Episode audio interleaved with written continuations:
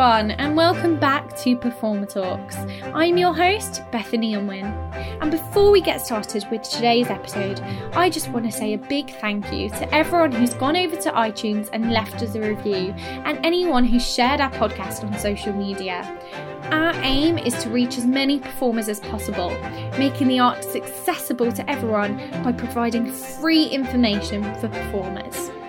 If you haven't already and you love our episodes, please do head on over to iTunes and leave us a review or share us and tag us on social media at the Perform Journals to show your support. Thank you so much and let's get on with the episode. Today, I'm incredibly excited to introduce our guest, the fabulous Ian Waite. Ian is a professional dancer, choreographer, presenter, and a director of Fitsteps. Ian was a professional dancer on Strictly Come Dancing and currently still features on It Takes Two as a presenter. Welcome to Performer Talks. Thank you so, so much for joining us. Uh, it's a pleasure. You've made me sound very important, Bethany, which is really nice. well, you are. You're phenomenal. So it's a really big honour to have you on our show. So, for all the listeners at home, I would really love for you to tell them a bit of a backstory about you, a bit about who you are, all the amazing things that you've done, and what you currently get up to.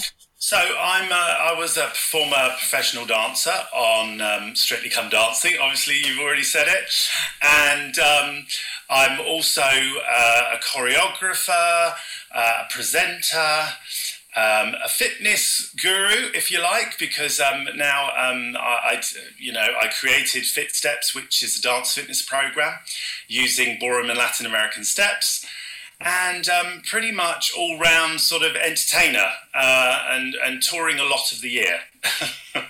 when I can, when I can, obviously. Absolutely. It's different times that we're living in now, but hopefully we'll be back in those theatres on tour very, very shortly. Um, so I think the first question that everybody is going to be eager to know is you do so many things. You're like you say, a dancer, a choreographer, a presenter, a performer, a director of a company. How do you juggle all of that and how do you do it? Do you schedule your days really well or well, um, it's it has been a challenge, and I must say, um, during my time on Strictly, uh, it was pretty much full time because, um, you know, when you're on the show for four or five months, you don't have any spare time at all. You, you literally, you're so tired after a day of, of training. And then the weekend, uh, you do the show. And then on a Sunday, you have to choreograph and maybe rest a bit. Um, so, so you don't have any time when you're on the show, and then in the down times, you're normally touring. I was touring a lot with uh, with the Strictly brand, and also doing cruises around the world um, with P and O cruise ships, uh, strictly themed cruises. Um, so, um, you know, at the time, uh, I was very, very busy. Now, when I stopped doing the main show, it gave me a little bit of time to create something else because I always wanted something else to back me up. Because, you know, when Strictly disappeared, then what, uh, as a professional, what was next? You know, so I really wanted to create something, and a lot of people were asking me about what. Um, I'd really love to go to dancing. I'd love to go to a dance school and do ballroom dancing, but I don't have a partner, or my hubby won't do it. A lot of women, especially. And I thought, well, you know, I, I remember when I lived in Holland, um, I I saw these Les Mills uh, fitness classes, and I thought, well, you know, I have a really fit body just from dancing, so why can't we have, you know, ballroom dancing fit classes? And um, and I've always dreamed of doing it. And then after Strictly, it gave me a platform and also gave me the time to actually create something. And um, I created it with Natalie Lowe and Mark Foster. And um, it's become a really big brand now. And, and I must say, um, you know, I've over the last five years, I've been touring my own tours. Um, obviously, last year, I was two days away from opening uh, a UK tour with Vincent Simone, and then it got cancelled or did uh, postponed, first of all, till July, then September, then January, and now April. Fingers crossed. Um, so this year, um, I had a lot of downtime, and um, fortunately, you know, Fitsteps was there, and I thought, well, this is my ideal opportunity to to do Fitsteps more, and and so um, uh, it gave me more time, and I was doing uh, well five classes um, online, and um, um, and two of those were to America. So so um, yeah, it's we've been able to sort of reach out to all the corners of the globe by being online. So it's actually worked to our advantage in a way, and we've also launched Fitsteps on demand. So um, this is like an offshoot of of my entertaining and my presenting and my dancing and my professional career. Um, and it's really funny because um, a couple of days ago, my mum said to me, because my mum's in my bubble, and uh, she came to stay with us, and she said to me, You know, you ought to think about something that's going to, you know, be as a backup to your dancing. And I said, Well, um, did you think about Fitsteps at all? And she's like, Oh, yeah, yeah, you have got Fitsteps. so it's bizarre. But, um, you know, it is really difficult because um, when you're on tour or something like that, you're so focused on the tour every day. You're doing two-hour shows. You're traveling. If you're if you're touring around the country, you're traveling from one venue to the next. And it, I don't know how anybody else feels, but it's really difficult to focus your mind on doing something else at the same time. Although you do try and do it, you know, I try and still answer emails and and everything else, but it is a challenge. And um, I must say, um, I think it's really important that lockdown has given people the opportunity to stop, breathe, and think, okay, what can I do from home? Yeah. And uh, and that's what I've been doing. Absolutely, that's amazing. We're all having to adapt in very different ways than we'd ever imagined before. Um, so the fact that you've got the on demand now as well is just a really, really great thing. Um, so I want to talk to you a bit about your amazing dance career. Um, you're a phenomenal dancer, and I think everyone that will know you will know you and know of your success. Was it ever a really clear, yes, I'm going to do this, there's no doubt in my mind, I'm going to do it and be successful at it? Or was it kind of, there were loads of hurdles that you had to get past, and people see the success now, but they don't actually realize just how many knockbacks and things like that that there have been that you've had to overcome? So, um, I, I, to begin with, um, I, I, I, I spent a lot of time with my grandmother when I was five, six, seven years old, because while my parents were working, um, my grandmother looked after me, and um, and she would always uh, make me watch. Well, not make me watch because I loved it, but she used to make me watch all those all black and white movies uh, all the musicals like um, On the Town and Singing in the Rain with Gene Kelly, all the Fred Astaire black and white movies. So um, I used to watch them and love them. And I remember watching Anchors Aweigh, and my gran walked in and she said, she said, there you go. She pointed to Gene Kelly and she said, that's what you want to be. She said, you want to be a sailor and travel the world. Well, I kind of did the next best thing and became a dancer and traveled the world. But um, it wasn't until uh, my parents split up when I was 10 years old and my brother was five. And my father was told that there were a lot of single ladies at the local dance school. So he should go along because he'd be popular because he was a male partner. And so he went along to the local ballroom dancing school and loved it so much that he said, Okay, uh, Ian, I want you to take your brother and you go to the classes, the kids' classes. And I said, No, Dad, I'm not doing that. Um, my friends won't like it, and I'm not doing it. Because I, I even felt at 10 years old, I would be picked on, and people would say, Oh, you do that dance thing. It's so, like, you know, feminine, if you like. And um, so in the beginning, I took my brother, and and he started dancing. And then one day, they said to me, um, I got to know everybody in the dancing school, and about three months later, they said, Ian, come on, you join in with this. And I just remember going onto the dance floor, and then that was all I remember. And then then starting to do my first exams and and um, I remember going to I was fortunate enough to go to some of the top competitions in the world when I was only 11 and I think that inspired me because I saw certain people like um, uh, the Hiltons like um, Marcus and Karen Hilton and people like that do amazing shows. And and I just wanted to be them I saw them at 11 years old and I just wanted to be them. So I started competing, and um, at the age of 17, I became the European champion.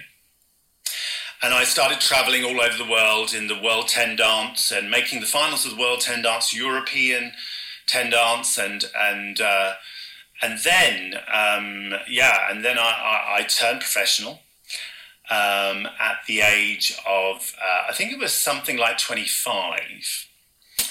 And, and it's sort of, like, I suppose you could say, um, uh, you know, what, what was difficult when I was, when I was um, starting to compete was that I was competing against Europeans who were getting sponsored, heavily sponsored and I had to pay for everything myself. So what I did was when I started when I was 16, 17, um, lived with my not lived with, um, worked for my dad, who had an engineering company, and I basically ran the office. But to be honest, I was hardly ever there because um, because of my lessons in London and practicing, and then going away representing England in the World Championships and Europeans. I was away every other weekend, doing some competition in Germany. So so um, it was really juggling working and and uh, and dancing, competing for England. Um, but my dad let me do that. You know, he didn't mind that I was away if I was having a dancing lesson because he wanted to support that. Um, and then um, I moved. Um, that really helped me, and my dad paid for a lot of my lessons. Then I moved to Holland, which is sort of when I turned professional and uh, I became the Dutch champion and then the Belgium champion, dancing with different girls. And then I literally moved back to the UK seven years later, and um, a couple of months later, I was invited to dance on uh, Strictly Come Dancing, and and kind of the rest is history, really. It just um, you know, and that was uh, that was 16 years ago. So. Um, uh, you know, uh, it's like three parts of my life, and they change so much from being the competitive dancer to going to Holland for seven years, coming back, and then going into Strictly. So it's like really three stages of my career. That's amazing. Was there like three different almost gear changes within that were there certain aspects that were so different from just competition to then going professional? And was there another big jump from being a professional to being a professional and strictly where everyone knows your name? Yeah i mean um, f- from going to amateur to professional in the in the dancing world isn't that different really. Because if you're a, a competitor you're just doing competitions the fact that they're called something else is, it makes no difference. You know our amateur competitions and they were so good when they went into the professionals, normally they went straight into the final, the finalists, because they were so good at their craft, the amateurs, they would be going straight into the professionals and also be amazing.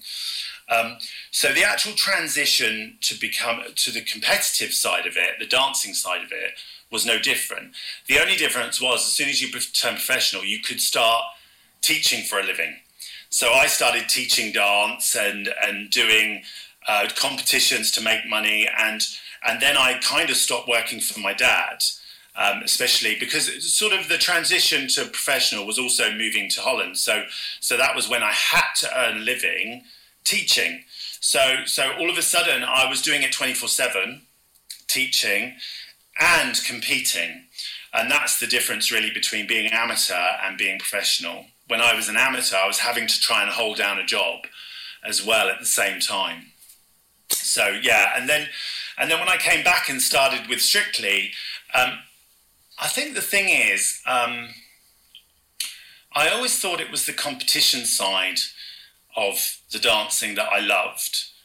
Um, because I was kind of you get on that conveyor belt with the competitions of dancing, and and you you and you think that's everything to you. The, the, you know, the next competition and making the final of the next competition or being a, a, a place higher is what you want to do, and you do it for years and years and years. But actually, then going on strictly and and performing on there, and and then it was it became all about the performance and doing shows and and touring. It then it became performing to an audience rather than the competing and um, I think that's where the transition came. And also, you know, being relatively unknown. I mean, you know, people in the dance world knew me because I was the European champion and I, I had I had form, so they they knew me as a great competitor. Um, but then going on strictly and then being known by the general public and having a following and having a fan club and and all of those things, um, yeah, it was very different and I always say this, but fortunately, it was quite gradual. So you didn't, it isn't like Love Island where you come out of there or Big Brother, you come out there and you're bombarded and it's all of a sudden you're not known and then you're known massively. It wasn't like that. It was kind of a gradual thing. And, and, and still, I feel as though I'm lucky in the respect that I'm well known as a great dancer, but I don't really have any problems going anywhere. I don't feel uncomfortable that. Because my level of, of, of fame, uh, if, as it were. So it's, it's um, you know, it has been a slow transition. Um, and also, um, like going from, uh, you know, a strictly pro, and then after that, it was almost like, what am I going to do now? And um, I think that was that was the key was to to create Fitsteps and create a business which, uh, you know, which uh, like over the last year has, has become my savior, if you like, because um, we've not been able to perform. We've not been able to open the theatres to be able to tour. We've not been able to do shows around the country. We've not been. I, have not been able to even do classes. You know, um, mm. normal uh, ballroom classes that I used to do. I can't even make my money that way. It's been almost impossible. Thank God for Zoom and the fact that technology is so good nowadays. We can all do this. We can have the interviews and we, we don't have to be there in person, which is great. Which is great. But um, yeah, so it's been kind of a nice natural progression, but I'm always like wanting to push the boundaries and hopefully move on to, you know, I've been open to changing my career, and I think that's the key, really. Yeah, definitely. I mean, you've got to be able to adapt, and it's amazing that you've had this and had that set up ready for what was a very dramatic change that none of us expected. So, um, I want to ask you about the 10 years that you've spent on It Takes Two. Now, um, was that a massive change from being the dancer, being interviewed, to going to being interviewer and be presenting on TV? Was that a massive, daunting shock, or were you just eager for a new challenge? Um, yeah, I found it very intimidating on television. I, I have to say, um, in the beginning, um, that was the difficult thing to actually talk on television and and be really you can't i mean now i'm struggling to describe it but um, it's it's something which you you you have to learn. You, you can't just be good at it straight away because it's all about it's all about practice. The more you do it the more confident you get with it and the, the easier it gets. But um, you know, I was I was used to talking in front of an audience and and commanding an audience because I'd done shows since I was like 16 years old to big audiences. And whilst my dance partner was getting changed, I'd be chatting to the audience, telling them stories and all sorts. So I was used to talking to an audience. Um, I think TV was very different and presenting um, I, I, I, mean, I was so fortunate because they they wanted to make this part of the show. It takes two. They wanted to make part of it about us looking at the training and basically dissecting the training and critiquing it. Um, and you know, I always wanted to be very impartial. I didn't want to have favourites. And I wanted to critique it as I saw it, but also wanted to give it a balance of I didn't want to just critique it and say, oh, this is wrong, that's wrong, you're not doing that wrong, it's terrible. Um, uh, I wanted to give it a balance. So I wanted to make sure that, that if I was going to critique something, I also wanted to point out what they were good at and what they need to keep pushing forward at and, and what was great about their performance as well. So, you know, giving them tips on how to improve it, but also uh, reminding people how good this part of it was. You know, whether it was their personality or whether it's the character of the dance, maybe the technique was terrible, but but they, you know the energy that they gave on the dance floor. I still think it's really good to balance that out in a critique. So the, the, the especially the celebs, they feel very vulnerable. Um, and so um, it was a learning curve. So uh, if I look back at my early presenting, and I could, you know, I sort of die and cringe, and I should imagine any any presenter looks back at their presenting and and thinks, "Oh my goodness, that was horrendous." But um, I think uh, also what I was fortunate with is that me and Zoe had Zoe Ball had such a great relationship, and I think that's one of the keys and the reasons why I've been doing it with Zoe for over ten years, like you say. I can't believe it's 10 years. It's gone so quickly. And that's 10 years since I was on Strictly, also uh, as a professional. Although I did a lot of um, Christmas specials and and also children in needs and some special a lot of specials I did to help them out. Um, so it doesn't feel that long ago. It's probably about three or four years ago that I last performed on Strictly. But also my my I did a few dances with Darcey on there, which uh, you know was like a dream come true. But um, yeah, I think uh, you know it's all about practice presenting.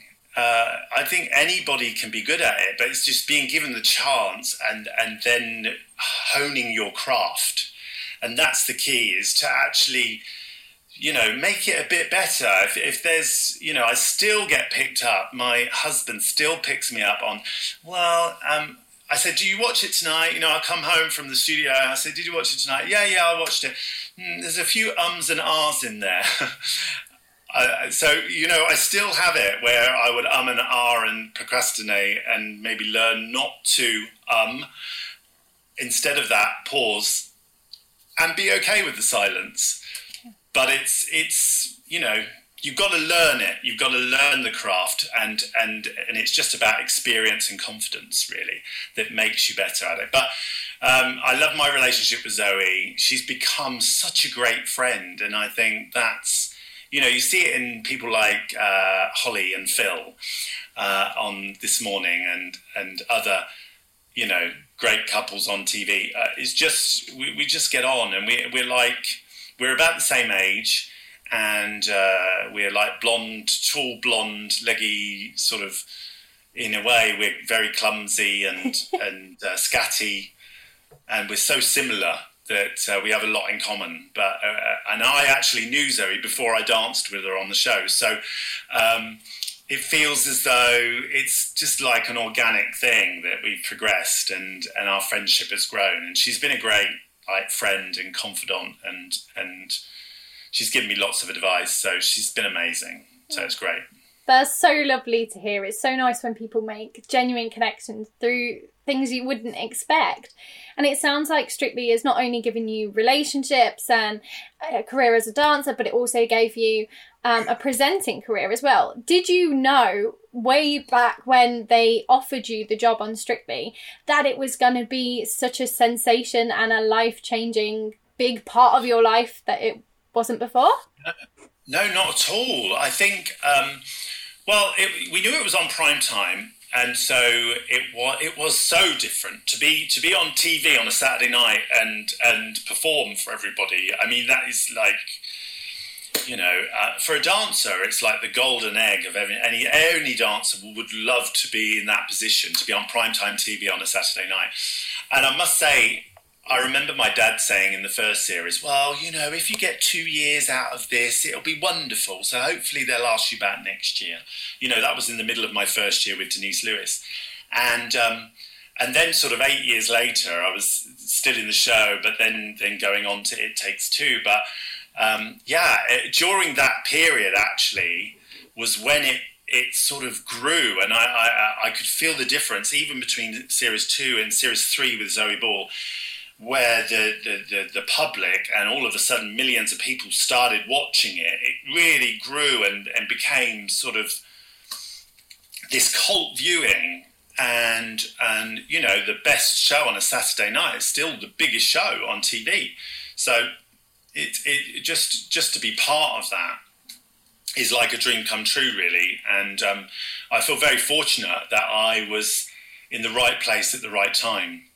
Although I could have been in the first series had I had I had I moved back from Holland a year earlier, but still, you know, I might not have been. If I'd have moved back a year earlier, I might not have made it onto the first show and consequently not made it onto the second show. So, so you know, but I was very lucky because what happened was I bumped into Camilla Dallerup during the first series um, in Blackpool. It was a big competition in Blackpool, and uh, we were chatting away, and she split up from Brendan and I just moved over from Holland, and I, we were chatting, and we were saying, "Oh, you know, we should get together for a coffee. Um, it's lovely to see you." And I've moved back from from Holland, and uh, she told me about the split from Brendan.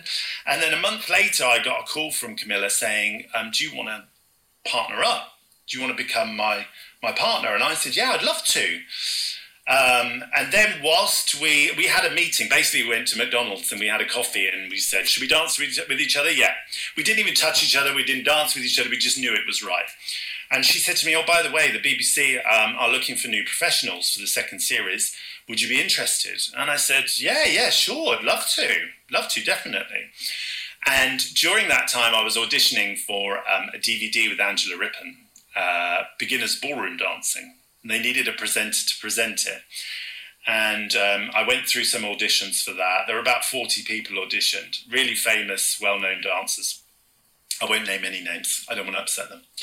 And I got the audition. I, I and um, so I filmed that. I remember it was on something like the 11th of July with Angela Rippon. And on that day, I got the call from the BBC to say, We'd love to see you. Um, and then I was I was on holiday in Ibiza on the beach, and uh, somebody from the BBC said we really like you, but we haven't got any up to date footage. And I just in the in the December I'd just come runner up in the uh, European show dance with my Belgian partner, and uh, it was on French television. And I had a recording of it. So I, I did no more. I phoned my dad up and I said, Oh, dad, could you send a recording to the BBC? I said, because they're asking for it for the next series. This was like the beginning of September and it was only going to start in like two weeks' time. and uh, so he said, Yeah, sure, I'll send it to them. So he found the video, sent it to them. But without me knowing, he'd sent it by courier. So it was with them in like an hour. Um, and two hours later, they rang me up. They said, "We've seen your video, and we want you on the show." So that was that was uh, you know. And then I, I, remember getting the call on the beach in in Ibiza, thinking, "Oh my god!" and all my friends going, "Oh my god, you're going to be famous." So it was quite a moment, and um, yeah, I, I haven't looked back since. Really, it's been amazing. That's incredible, and the fact that it happened so quickly is mm. exciting, but equally it must have been such a blur for you. Yeah, I think it was only literally three months after I'd moved back to the UK from Holland after seven years in Holland. So, yeah, because I, I, was all like focused, blinkered on building my teaching career, and my parents actually. Um, what I didn't say as part of the story was that um, my father married my dance teacher when I was about 19. So, so then I could use the studio, and I had this on tap, this dancing school in Reading that I could use at any time. So it was kind of it was a full circle then. Amazing! That's incredible. Um, so obviously, as you say, you're not just obviously been on Strictly. You are touring professionally uh, in theatres, and you have been for for a while. And obviously, you're going to do a new tour. Obviously, it was meant to be last year. It was postponed, obviously, due to COVID. But you're going to be doing the Ballroom Boys tour with Vincent. how excited are you? Where can people get these tickets from? Because uh, people are desperate to get back in the theatre. And what can people expect to see from this tour? So we toured um, in 2019 um, with our first show together, the Ballroom Boys, and um, I remember uh, I'd, toured with um, Natalie Lowe for two years, and then the year after that, I toured with Oti Mabuse, and um, and she wasn't. She'd got asked to tour with um, the Strictly Pros the year after, so I was looking for a partner to tour with. And I remember thinking, who who out of the girls can I dance with? Blah blah blah. And I, and I knew a lot of them, obviously, but some of them were touring and some of them weren't, so I wasn't sure. And then I got this phone call from my dad, and my dad said, "Well, why don't you ask one of the other boys?" I said, "What do you mean by that? That's that's, that's ridiculous. What do you mean?" Um, we can't dance together. He said, "No, but you could get some girls to dance with you." And then it's it's you and and whoever it is. So I did think about it, and then I thought perfectly. Um, I, I, it just so happened that um, Vincent and Flavia had stopped touring together, and Flavia had said that she was hanging up her dancing shoes and she was retiring from touring. So I thought, well, Vincent must be at a loose end. So I phoned Vincent, and he was on holiday in Spain. And I said to him, Bello, bello, uh, what do you think about doing a show together? And he said, Yeah, I'd love to. I'd, I'd, love to. When next year? And I was like, Yes, next year. So, um, so he was really up for it. And then I said, I've got a name for it, the Ballroom Boys. Uh, what do you think? And he said, Brilliant, love it. I said, And it'll be very different to the shows he did before because the shows he did with Flavia before um, were always, uh, they never broke the fourth wall. So it's very West West End musical shows telling a story, but they never talked to the audience, never. It was all about the story and towards each other. And Vincent and Flavia always used to do the romantic dances, and it was all the story was always about them and circled about them. And I said to Vince, this is this is more about us showing off our favourite dances, talking about our experiences, whether it's our past experiences as dancers our experiences on Strictly, the funny moments, the things that went wrong, and and funny things like that. We possibly do funny things together, which we did. We did a funny dance together. We did a ballet routine together, the Nutcracker, and we and we also did. I sang with the singer at the end and did um, "Bring Me Sunshine," and then he walked along the back with his overcoat on, and, and we pretended that we'd gone home and then we came back on stage, and, and then he was walking home with his carrier bags. A little bit very, very, I don't know whether you're too young to know this, but a little bit sort of uh, Morecambe and Wise. Have you heard of Morecambe and Wise? Yes, so very much like that. Very much like that. And that's our comedy because Vincent's so small and I'm so tall. So we even look like little and large. It's funny. Um, and it was such a huge success. We had sold out audiences all out, over the country, and we had such a great time. And it developed into like a massive, really great tour. So we said, um, our promoter said, Do you want to do it again next year? I think it'll sell really well. So, and that was like in 2019. So we, we were hoping to tour with Act Two, the Ballroom Boys Act Two, um, last year. It should be called the second attempt, I think. Actually, the eighth attempt, because the time, the, the, the, dates would change yeah. so much. But um, so uh, you know, so we said, yeah, let's do it. So we we created a whole new show, a brand new show uh, with an amazing singer, Rebecca Lewinsky, and um, who's a West End star, and uh, two gorgeous girls who are known from the ballroom and Latin American world and uh, we created Act Two. But two days before we were allowed to go, about to go on tour last year, we went into lockdown. So now our tour is due to start at the end of April. So we're really fingers crossed that that goes ahead, and if not, maybe a couple of weeks later. Um, maybe with restricted viewing, we don't know what's going to happen, but we are going to, no matter what happens, we're going to do it. So um, you know, if you want to look for tickets, go to um, theballroomboys.com and uh, all one word, the Ballroom Boys. dot com and um, and there's all the list of the venues that we're going to around the UK. So, but it's been amazing and and the audience reaction. Vincent is so funny. If anybody knows Vincent, he is like you know, he's the Italian stallion, the original, the OG Italian stallion, not not Giovanni, and um, and he is so funny. So um, I love touring with him. I mean, most of the time he comes with me because he's now living in Spain. Before he was living in Northern Ireland because of his his family.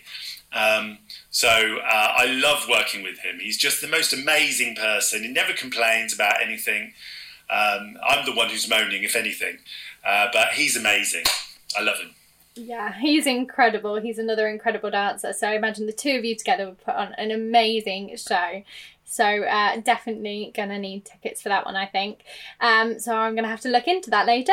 Um, but definitely, that sounds like it's gonna be an amazing, amazing show.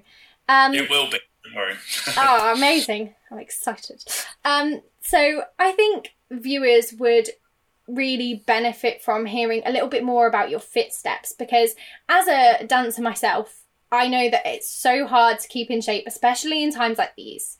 Um, mm. It can be really difficult. And also, I find, you know, yes, HIIT workouts are great for you, but they're nowhere near as fun. And the reality is, we all love to dance, and the Latin and ballroom infused fit step sounds amazing. Like it sounds like a lot of fun. So can you tell people at home how they would get involved in that, how they would find you and how they would start taking classes? Yeah, well, um, uh, I'll tell you a little bit about FitSteps first of all. So, um, as I said when I, I, was creating it, I had in mind um, all those lovely ladies at home that wanted to dance ballroom dancing but didn't have a partner. So it was, I mean, it literally, it's been made for social distancing and Zoom classes because you do it on your own. So that's the, that's the beauty of it, really. But we, um, you know, we have about a thousand instructors across the country. So hopefully there is an instructor near you. You should, you can look it up, either Google it um, or you can go on our website, fitsteps.co.uk, and find a class, and then you can try and find a class near you. And all of our instructors have put their details in, so you can find the nearest class to you, whether you might be surprised how close it is. And maybe even if they can't do lessons in a hall at the moment. You might be able to Zoom with them already because a lot of our instructors are doing Zoom classes around the country. So find a local instructor to you and do a Zoom class with them just to get to know them, and then you'll be able to do their classes in real life, hopefully. Um, and this year we've been able to launch um, uh, our new our new product, which is our online classes. So we've got many, many online classes from lots of our instructors, from myself, from Natalie Lowe um, on an online service. We have an app, but you can also, if you don't want to use the app, you can also go onto our website, which is um, fitstepsondemand.com. And on there, you can get lots of classes. Now, there is a two week uh, free trial. So you can try it for 14 days and see if you like it and and if it's for you or if it's not for you then you can carry on or whatever. Um, but yeah i mean you know when i think about i'm so proud of it because um, i mean it is my primary work at the moment and has been since since march. Um, and um, it, has been great to actually connect with the community a lot more because I'm giving classes on a Tuesday at lunchtime at one o'clock and on Thursdays at seven on my Instagram and also on the FitSteps Facebook page. Um, so, and that's for free. So anybody can watch them and try it out if you want to try it out for the first time with me. I always make sure it's an easy class, so it's easy to follow. We do sort of four moves per dance. And it's quite a mix. So, um, FitSteps Original is made up of all the ballroom and Latin dances. Um, and then we have Fitsteps Fab, which is the dances like Charleston, Argentine tango, um, bossa nova. So we have lots of uh, Charleston, all of those sort of dances which lend themselves to ballroom and Latin, and you see a lot of that influence on Strictly. um, but not necessarily classic ballroom in Latin. So, so yeah, so there's lots of um, variety in there as well. You don't feel as though, but it, it's also uh, what I love about it is you do a class and you have fun and you're doing all the ballroom steps and you're stretching all the way through and never do you feel tight after one of those lessons because you know dancing is all about stretching and stretching your arms out and like your body you're stretching your body all the time so and pointing your toes all the time. So actually uh, i mean in the ballroom world we, we don't know what it is to cool down and do stretches to cool down because we don't actually most of the time you don't need to because during the dances you've already done loads of stretching you know. Um, but yeah i mean uh, i'm doing five classes a week now two to america and um, and i have about a thousand people in america doing it per class and and it's kept me fit during lockdown so with those five classes i've actually felt as though because I, uh, you know listen what I found difficult is all that time at home that you would normally be out doing stuff actively and not eating.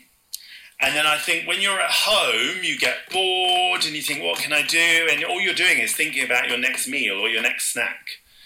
And you're not as active as you normally are. So the inactivity, including the extra calories eaten, ends up you end up putting weight so weight on so um, it's been a godsend for me fitsteps um, that i've been able to just and also having a routine you know i know that i'm doing those classes on tuesday wednesday thursday and they are going to you know uh, and then i've got the weekend off sort of thing so yeah it's it's good to have a routine and and you know it's such a different way to keep fit as well it's a little bit you know a lot of people when Zumba, Zumba went so big as soon as Zumba came out.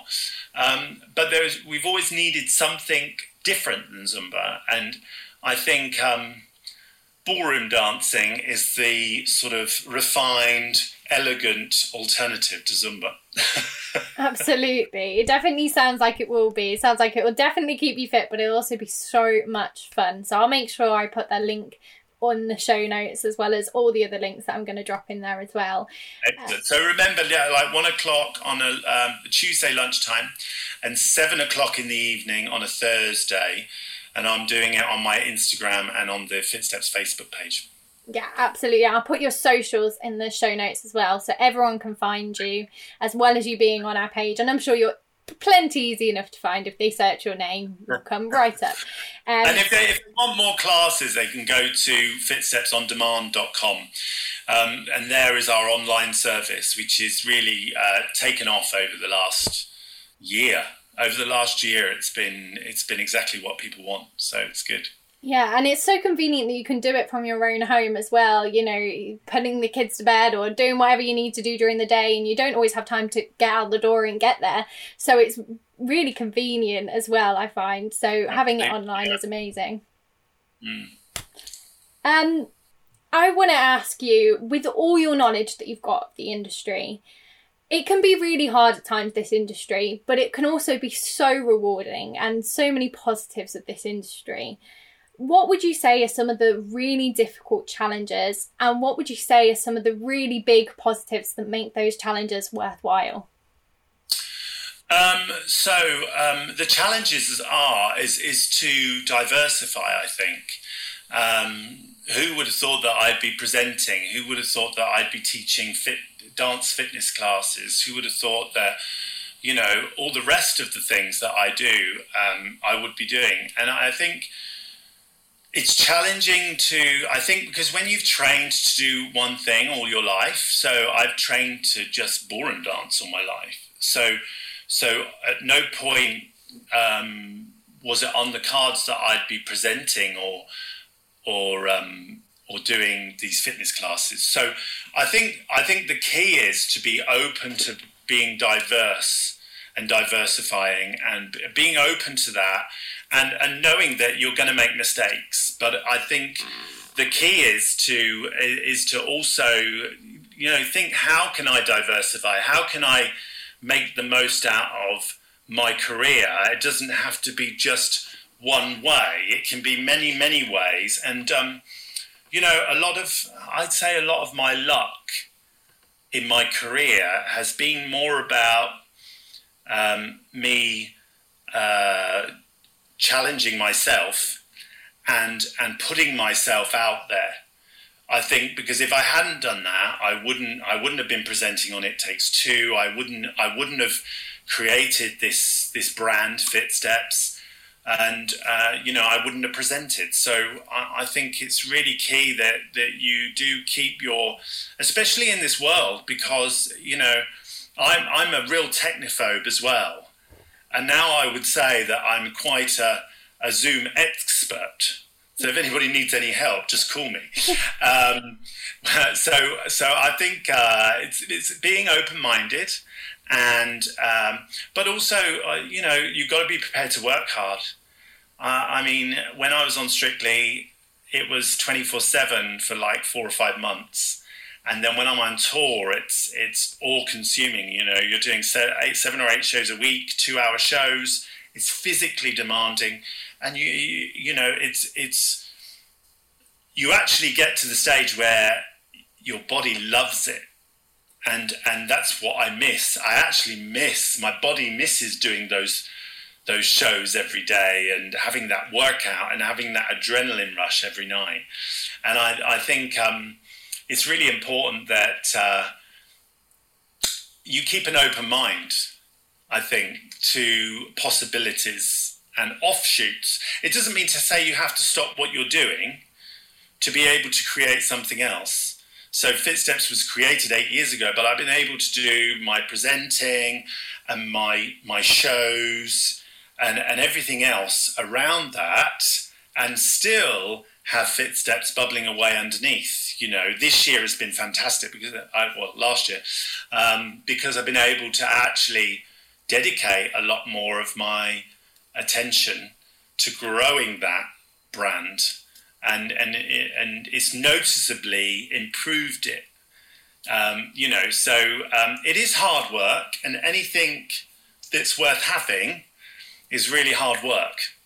But if you're prepared to work, put the work in, there's no reason why you won't reap the, the rewards. Does that make sense? Absolutely. That's really fabulous advice. And especially in times like these, being able to adapt and have other things going on is a godsend. Um, the very last question that I'm going to ask you is we have a lot of aspiring performers who are wanting to do this as a career, listen to this show. So, what would your advice be for anyone who is currently working towards, working in, or wanting to be a performer? What would your advice be to them? Well, it's funny how um, nearly everybody you speak to, um, when they when they talk about their career, you say, "Well, when did you first?" Dream or aspire to being that person, you know, whether it's a professional dancer or whether it's a pilot like my husband, um, or whether it's some sort of guru, meditation guru, friends of ours. Um, and they always say around about 10 or 11. So these, these dreams of a 10 or 11 year olds, they they become true. And they it's it's about it's about having that dream believing in it focusing on it and working towards it. And you will get your goal in the end. And and some people do have to diversify. I mean i'm the classic example. Um, you know dancers especially we can't just carry on until we're 70 dancing and performing and earning money I mean, unless you're Anton, of course. But um, mind you, I'm still I'm not far behind him, and I'm still performing. So, so uh, you know what I mean. So it's um, you've got to be able to uh, have a you know be open to moving in that area and moving on to other things. But but I think it's having that dream initially and keeping the focus on that dream that you had as a child. And I think um, then your dreams have come true. Absolutely. That is wonderful advice. Thank you so much um, for coming on today. I would like everyone who is listening at home to go check out Fitsteps. Let's follow Ian on all his social media. Mm. And please, if you haven't already, go and get yourself some tickets for the Ballroom Boys Act Two or Part Eight, as we might call it. Um, but yeah, get your tickets. I will put all the links of everything we've spoken about in today's show notes, so you can definitely find where it will be. Or if you're really struggling, you can head to at the Performer Journals, and we will direct you on from there. If you really can't find the links, we will give them to you. Um, but I want to say a massive thank you, Ian, for coming on and giving up your time for us today. Oh, it's a pleasure, Bethany. I, uh, you know, it's lovely. It's lovely to talk about myself. I just love it. thank you so much. It's been so lovely, and thank you to everyone listening at home. This has been Performer Talks, and I've been your host, Bethany Unwin.